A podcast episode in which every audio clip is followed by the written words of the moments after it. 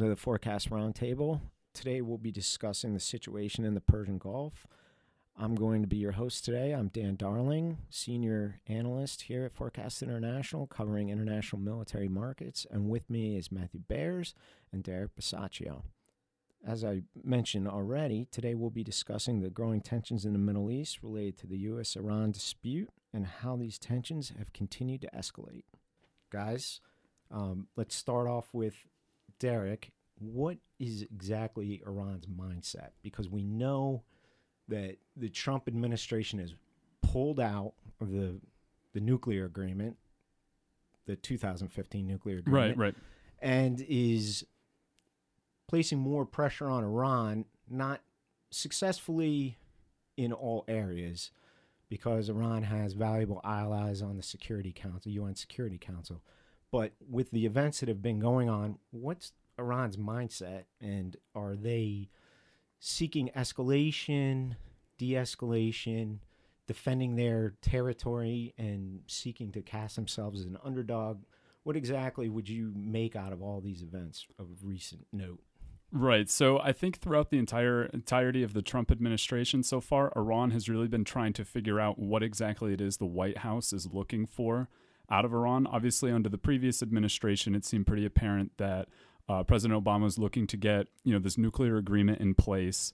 Um, they had kind of an idea of what the scope of it was going to be. They were focused mostly on nuclear program, and that once that agreement came into into effect, you had. Uh, I don't want to say rapport, and I don't want to say they created, you know, trust. I think rapport is but but yeah, word. I think you know you started to see, you know, I think a little bit better of an intention or uh, understanding of each other's intentions. Right. Um, obviously, President Trump campaigned um, during his presidential campaign. He looked for um, removing the United States from the deal. He pointed to a few key a few key areas that were um, some of them were related to the nuclear program. He uh, didn't like the fact that it had expiring provisions um, after about a decade and a half. Uh, but then also looking at uh, their missile program and uh, some of the activities that the IRGC does throughout the region. Now, obviously, that's a more expanded version of it. So, what Iran's looking looking at when it comes to the Trump administration, where their where their mindset on this is, is what what's Trump's end game? Is he you know is he going to be content with just inking a new nuclear deal that has you know it's a little bit stricter? Maybe it doesn't give them as much of the concessions, if you will, the economic concessions that came you know in 2015, or is he looking to do? Uh, is he looking to go a lot? You know, a lot. Um, a little more pressure on Tehran. a little bit more pressure, yeah. Yeah. Um, you know, if you look at some of the folks that are in his administration, obviously John Bolton obviously gets the spotlight. He um, is a very um, staunch critic of um, the Islamic Republic, as well as a lot of other top officials in Yeah, um, in the administration, yeah, like Pompeo. And so, so Iran's really trying to figure this out. You know, is this is this economic pressure campaign? Is this really in the same sort of way that because the Obama administration ran an economic pressure campaign, and that was geared towards getting Iran specifically to the table for the with nuclear the Bush deal. administration. Right? No, yeah, you're you're right. You're right. Yes, yeah. It wasn't exclusive to to the Obama administration. Yeah, no, I- it's, administration, it's but been um, pretty consistent. right, U.S. right. Administration policy, regardless Is using of, that and then bring them to the table. Right. see what you can see what you can get.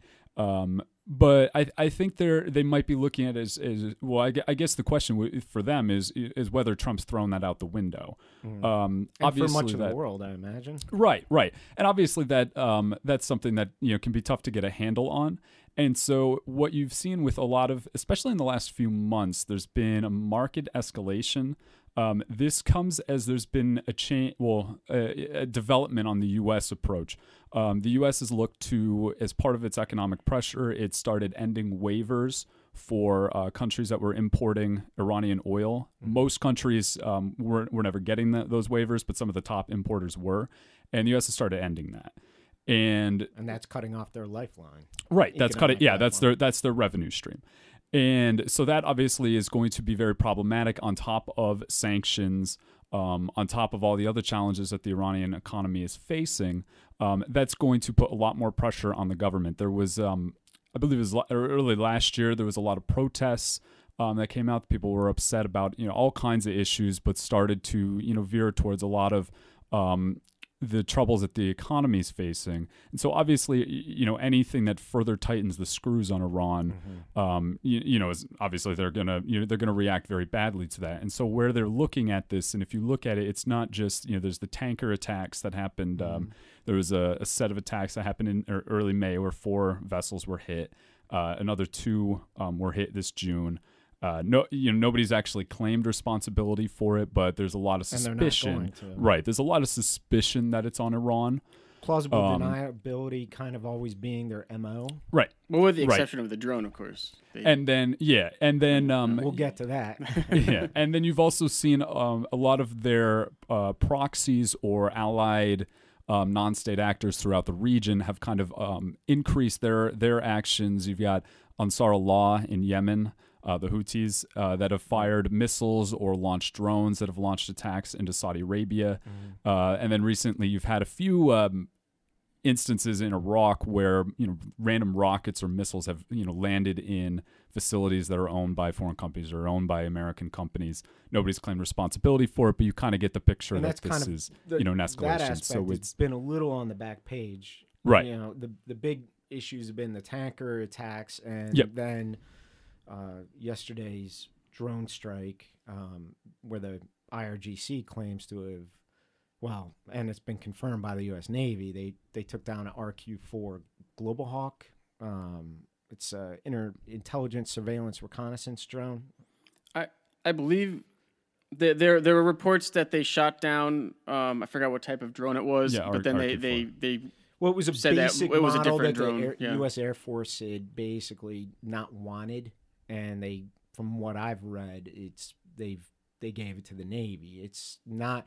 It's it's a big UAV. It's a big- it's- this right, isn't- it's- it's right. But, but it's, the it's Iranians big, are claiming it's it was big over and their it's expensive, airspace, and so- yeah, Right. and so where where Iran's um, yeah, where their claims come into play is they're they're saying that this crossed into their airspace. Um, they actually just recently, uh, just before we started uh, fil- uh, doing this this podcast, they released footage uh, that claimed to show the actual incident, and then they put out you know like this little video infographic um, that showed kind of their perspective on it, and they're they're claiming that the flight path uh, crossed into their airspace. Uh, the United States, however, is saying that this no, this happened in international airspace. Right. This is the Um, typical kind of he said she said. Right. yeah. Exactly. Geopolitics, much like um, almost the Russian jet getting fight uh, shot down by uh, Turkey.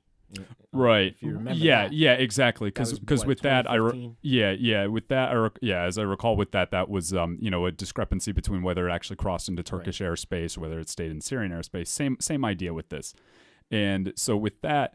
Uh, you you really have the Iranians. It seems like from all of these little incidents, all of these little, you know, if you want to call it like a pinprick, Mm-hmm. um, they're really kind of feeling out where Trump's red line is. Yeah, and Yeah, exactly. all of these all of these incidents for the you know um, have not resulted in any casualties the tanker attacks obviously the drone is not manned so it, you know you're shooting down an unmanned device um, the rockets that have you know hit places in Iraq uh, have not caused any casualties and so there's no which, which makes it a perfect uh, crime, so to speak. Right. And so you so what you have is it's a demonstration of the capability without giving you know without providing the US any extraordinary reason to need to retaliate. Now the United States may well retaliate um, for this latest incident as well as because the United States has already been bringing in additional uh, troops, additional vessels in response to the tanker attacks.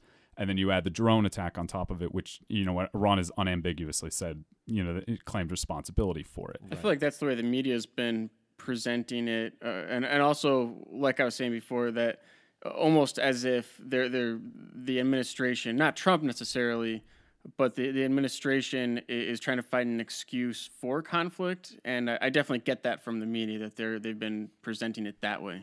Right, and at the same time, uh, the Trump himself, who's fast with the Twitter fingers, Right. um, he hasn't exactly been bellicose about going to war. No, Well, he is, that- no, he is that not. wasn't his Until- election until platform. Right. today with This the he's Iran made a big mistake, or Right, whatever. well, yeah, I, and might he's- be mixing my words. There. He said No, the same yeah, thing with he North just- Korea. yeah, he said, he "We'll said- we'll yeah. destroy you if you cross the red line," but it, it was a negotiation tactic. I- mean, it seems to be his style of approach. But maybe they know that too. But now maybe they've let- caught let's, on. Let's hold on onto Yeah. the U.S. side of things for a second because I, Yeah. I want to walk this back just a little bit and let's two things. Number Mm-hmm. one, Derek, why don't you touch on? You mentioned the IRGC. For Mhm. people who listen, we assume most of them already are very versed in geopolitics and, and military matters because that's what this podcast is aimed for that Right. community.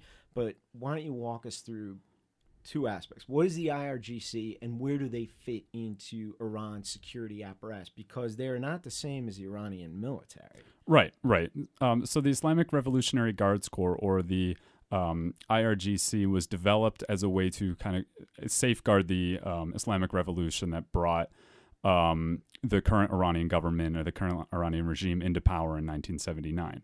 Uh, the goal behind it is to operate parallel to the military and is often received a lot uh, greater attention than the military. So you'd say it's better armed? I not well. I I would say um yeah. I mean I th- I think it's better. Yeah, it's got a better. I guess imagine their you know, 'cause what- motivation yeah, levels for it's it's a more elite force. Yeah, it's much more it's- um, profound Right, than it's- the normal military. It's definitely a more elite force. I think eh, with the regular military, you have you have larger numbers, and you have Mm-hmm. you know that's where a lot of their you know their tanks, their artillery, Mm-hmm. uh, even their warships. That's where a lot of those are, are, are you know are housed. But where, where the IRGC comes into play is that they're um, some of the most effective uh, units that Iran has in uh, any of Iran's foreign operations. So, like in Syria, in Syria, particular, it's the IRGC um, through its Quds force that's that's kind of leading the leading the show. Right. And they They're train also- Hezbollah, and, Right. and arm them during the conflicts where they've been involved with Israel. So what is right, it like our and special so way, forces? and so way It's the a, way it's that a Iran Praetorian guard for the regime, I think, would be Yeah. the Right. best way. Of yeah and it's Right. yeah and yeah and how it operates domestically that's yeah that's a good way to look at it and then externally that's that's really your yeah your special operations they're they're the ones that are going out there into you know basically frontier areas or dangerous areas and working to advance iranian interests uh, throughout the region they're also where iran's um all their ballistic missiles and that entire arsenal is basically under the irgc uh, control and so what that gives them is they have a lot of deterrence and a lot of um a lot of influence. A lot of the recent incidents that we've you know we've seen with the tanker attacks, what the U.S. suspects is that these were carried out by members of the IRGC in in these uh, little speedboats that they would be deploying in these speedboats, and then they would be swarming right. and so thing. that's where yeah so where they where they've kind of found their their niche in um in the naval aspect of it is they look for they've procured a lot of small vessels that are pretty heavily armed for their size. And they they're looking at you know being able to essentially pack a punch for a very tiny vessel right. obviously low cost, high low reward. cost and it doesn't take a whole lot to produce those iran's been under arms embargoes off and on for a very long time they're presently under one that's under the 2015 nuclear accord is due to end next year but it's still in force and so they've made do with what they've got and they've really focused on what their strengths are and so they've really they've really looked to build up the IRGC as its as the means of deterrence. You've got in uh, 20 actually in 2015 amid the the nuclear negotiations with the Obama administration, they did a war game where they demonstrated blowing up a you know a static model of an aircraft carrier. The Mhm. you know uh, you know the message from that is obviously them saying that they can you know destroy a you know a U.S. carrier, which would be obviously massive massive cost for the U.S. were it to were it to, to sink. happen. Yeah. Yeah, you, yeah, it's obviously uh, It's a you know a lot a lot a lot easier to sink a static model than it is you know a Now- real vessel. but the be- message is this is what that's you know that's this is what that's geared for. That's what they're developing that force for, and really they're trying to pack a bigger punch than you know the the regular military could. Um, to kind of demonstrate, I think, to the U.S. that look, like you might be able to beat us in a conventional war, but we will make it so costly Mm-hmm. that it's going to affect you, and you're going to have to pull assets away from other regions where you, you know, maybe are more focused, like East Asia. Yeah. Right, and and it makes me wonder if they're playing on U.S. fears because we, I'm sure you're familiar with the Paul Van Riper um, Millennium Challenge 2002 war game exercise. Uh, Malcolm Gladwell wrote about it in his book Blink. And it was swarming attacks, taking that heavy cost to the U.S. Navy Right. to keep the Strait of Hormuz open for oil Right. shipping. Because that's what this is all about in that strategic area. is- Right.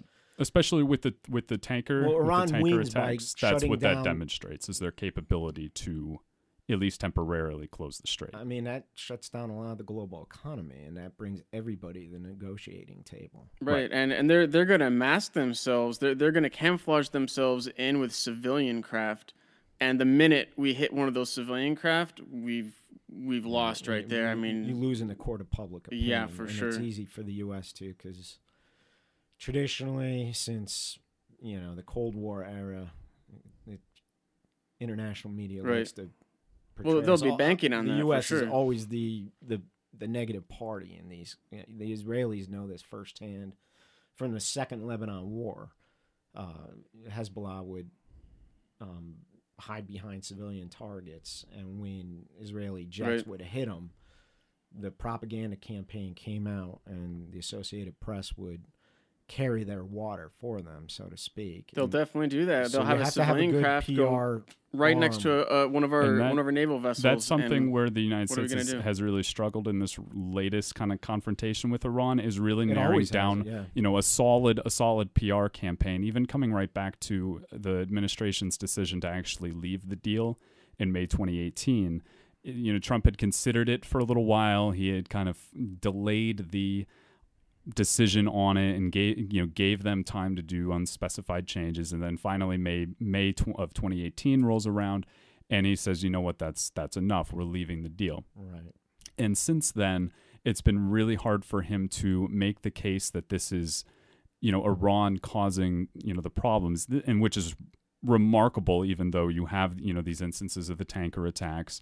You've had even you know t- key American allies that have questioned you know the evidence around it um, or you know whether they actually don't believe the evidence or they're mostly just looking to de-escalate the situation Yeah, um, yeah e- e- Yeah, exactly Germany, they could, you know, we pretty much need to have Iran launch a nuke on Chicago for them to buy in. But Does the yes, chemical but it's, I, I think moral weight right is, a- is probably a um, Yeah, winning winning a- the a- war an awards has certainly been yeah, And has certainly the, been does difficult. the U.S. carry more weight on this issue, and particularly does the Trump administration carry the moral weight? It's And- smart shooting down a drone. No people died, and no, it, it's- it, it- Well, that's smart. also and they that's can also something. say Uh, it was over our territory, Right. and Right. Until they, you know, um, look at the coordinates and everything and make the case in the court of public opinion, it's uh, there's no way you escalate over that yeah, to, Right. to the degree of a shooting war. right. Um, Right. We also know how often are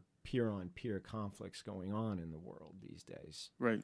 So it's a matter of escalation, de-escalation. I would think in, on on the fringes, right. and Yeah. that ties into something greater that we should talk about, which is w- the bigger picture in the Middle East with Iran and the sort of proxy wars, so to speak, Sunni Shiite and Iran Saudi uh, disagreements and struggles for influence in the region. Mhm. So you want to touch on that a little bit, Derek? Right. Well, I, I know so it's kind of a broad. it's a it's a broad it's a broad out there. subject, but so so what you've really had going, you know, behind the scenes of a lot of these conflicts is you know conflict either between Saudi Arabia and Iran or through mostly through proxies or through non-state actors where they've kind of I would say in, in many cases outsourced their rivalry to be fought out. Now, I think the most the most clear example would be in in Yemen.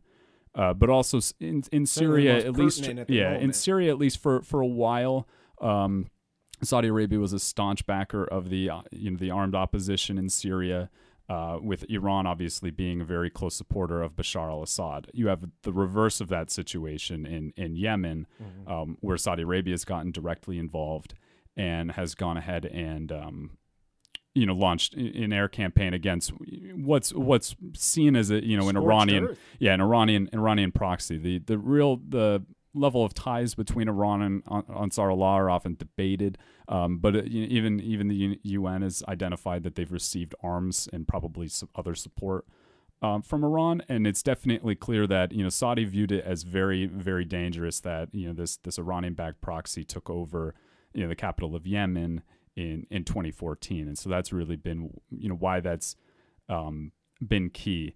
And then you also have a lot of nebulous um, uh, incidents that have gone on within each of their borders. So Iran has had uh, a number of instances, especially um, in the past year or so, where there were um, there were terror attacks. There was a bombing of a of a, of a bus uh, earlier this year that resulted in deaths of a lot of IRGC officials. And they kind of pointed to they, they they they would say it vaguely, but they would point to external state actors as being involved. And one of the incidents that I think is very instructive of kind of Iran's posture with uh, with this is back in uh, back a few years ago um, a bunch of uh, gunmen that were uh, linked to the Islamic State uh, went and uh, carried out a number of terrorist attacks inside Iran, and Iran retaliated by firing a number of ballistic missiles from Iran proper into Syria. This is back when Islamic State still had a significant amount of territory there, and the the message was you know not just that they were retaliating for these for these terrorist attacks but also they were demonstrating you know when they when they talk about their missile deterrent power that this is something they could fire this right across the Gulf and hit Saudi Arabia. Uh, a few of those missiles were reported to have crashed on en route, so that obviously hurts Yeah, your your deterrent. But at least their- right, and their and yeah, and their and their claims of the actual casualties from you know the missiles is y- y- suspect. But in any case, at least a few of them hit their targets, and it's at least demonstrative of, of the f- fact that Iran can carry out those launches and can certainly put um, infrastructure at, at risk. Uh, you've seen Ansar Allah in, in Yemen fire uh, ballistic missiles targeting Saudi infrastructure. They've used uh, unmanned aer- aerial vehicles, probably supplied by Iran, or at least you know Iran might have helped them with the technology of it. And they've hit pipelines, airports, Yeah, it's always things like that. And so you've- that- yeah, and so you've had kind of this this this low low intensity conflict between the two bubbling under the surface for a while, and now you're starting to see it really drag the United States in. Obviously, the United States has not been completely on the sidelines during all this, but now it's really starting to affect. Uh, the United States and bring bring in the U.S. because Well- obviously a key American interest is keeping shipping lanes open. The same old story, protecting international shipping And I- lanes. I mean, that was I was going to ask. Do you think it's in the Saudis' interest to keep the U.S. still involved in this? Right. Well, and that's something I think that. Well, I I think mean, it's just a question, me- not a conspiracy theory. Well, no, in- no, no, no. all. It's, it's a fair question. Well, because I, I, th- I think definitely so. Because what Saudi Arabia has seen in the last, you know, take take the last say ten years or so, uh, two key factors have kind of undermined. Um, the the I would say just the Middle East broadly as an important area of, of American concern. One of those um, would be the Obama administration's effort to cut an, you know a nuclear deal with Iran. That was very indicative of the United States looking to de-escalate you know a, a crisis, actually find a solution for something, and whether Maybe that would have worked. The map Yeah, yeah, and maybe and and that's the way the Saudis saw it is you know that this could be an indication of an opening between the two. And then you've also had domestically in the U.S., the U.S. has boosted its uh, production of shale um, oil, and that's reduced the importance of the M- region, Middle East oil. Now, obviously, it's you know it's very important. If you if the Strait of Hormuz closed tomorrow, that's going to have a huge impact of, on oil markets. But the relative importance of it has lessened, and so I think the Saudis are, are are you know hoping to keep the United States engaged in the region, you know, for the long term. They've also obviously seen a lot of the pressure from the United States Congress. Uh, that's over their campaign in, in Yemen and over the Mhm. killing of the uh, the uh, of, of the journalist for, for the Washington Post. And so they've they, they- they've really realized that their relationship with the United States is fraying, and I think that's a, a very a very real concern for Saudi Arabia that they need to find a way to keep the United Mhm. States engaged and engaged on their side. Well, there's there's so many different angles. I mean, there's the economic and the military. Obviously, a lot of members of Congress, presidential candidates, even Donald Trump when he ran, it was how do we detach ourselves militarily from Right. this region? That was- that was a big part of his yeah, platform, and yeah. but economically, keeping the global commons open for trade is Right. it falls on our shoulders. Uh, Right. and the U.S. Navy then is still going to be a presence there, and by extension, air bases, ground forces in in the region in the Gulf uh, GCC countries, Gulf Cooperation Council, like Qatar and uh, Kuwait, um, and still small presences in Iraq. Right. But it's disentangling the U.S. from that region seems to be. It pulls you in, regardless of administration. Right, and that's I th- I think every like the last the last few United States presidents that have come into office have have really looked to say as they're as they're entering office, look, we're not trying to get further entangled. Three we're not administrations yeah, in a row. we're not trying to end up in these in these wars and these conflicts. And then once they once they take power, once they come into once they get elected, they realize that it's a lot more difficult than that because there's usually some kind of crisis that beckons for American attention and And where there's part a of it- vacuum, someone else fills. Such Right, to and- get off topic here, Yeah, but no, such but- as Russia and Syria. yeah it well, exactly uh, yeah That's and so more the, in their strategic interest in the United States. But nonetheless, who saw Putin putting troops in Syria in the intelligence and foreign policy community prior to them? and who and who saw him him able to sustain it because that was another absolutely. big question that I, mean, remember if you had asked emerging. me, I would have said that's not going to happen. Right, and, and and nor would it be able to happen for for for very long. But they've obviously they've been there for we're closing in on four years since they since they deployed. I mean, we knew they had so- interest. They had a naval base, but nonetheless, it, it's still about the the willingness to risk uh, treasure in Right. in blood capital and money, right, and and and foreign policy relations, diplomatic fallout. and and also part of it, I think, for, for for for the U.S. is obviously they would like for you know there's a constant you know looking for, and this is in any region of the world, looking for you know the the partners, the allies to kind of step up and and take the lead. But then when the U.S. watches them do it, they start getting a little bit concerned, and it's kind of like a you know if you want something done, you do it yourself. And mm-hmm. so if you look at Libya, I think is is a, is a fantastic oh, yeah. example. Is obviously in, in 2011, uh, uh, the United States along with NATO stepped in and ousted Gaddafi. Mm-hmm. From then, the United States has kind of taken a back seat. We even took and a backseat now you have- conflict, to be honest. And now you have obviously regional powers stepping in. Now, mm-hmm. where the United States ends up acting with that is, is another uh, you know idea altogether. But so when you're looking at at a, at a situation with Iran, do you step back and just watch what Saudi Arabia and the UAE do? Do you watch you know Iran? kind of keep doing these sort of uh, operations expanding their their network or do you you know do you intervene even if you're even if you're President Trump and he's you know obviously he was looking to get out of Syria he's looking to get out of Afghanistan uh, he's looking to downsize presence in in Iraq because that was something he campaigned against he's Oh, never yeah. been enthused he's- with he's those sorts of very vocal about opposition to military conflicts in the Middle East and the waste in in in blood and treasure. right Uh, and it's just, I think one of the mindsets would be you allocate power very carefully. right And is this something through which, for which you're going to put all your chips in the middle of the table and uh, risk a lot of blood and treasure on something with very minimal net gain? I don't think you can risk blood and treasure. We we can't afford a, a even a semi major conflict for sure. Uh, I- and, I mean- people are fatigued in terms Right, of the, right. the blood capital. Absolutely. Yeah. And, and um, it's going to be just like Trump ran on it, it's going to be popular on the Democratic side to run on it. Uh, but again, how do they keep getting sucked back into this? That concludes part one of this podcast. Thank you for joining us, and please join us again when we do part two and go delve a little deeper into longstanding Iran U.S. disputes in the region. Thanks again. えっ?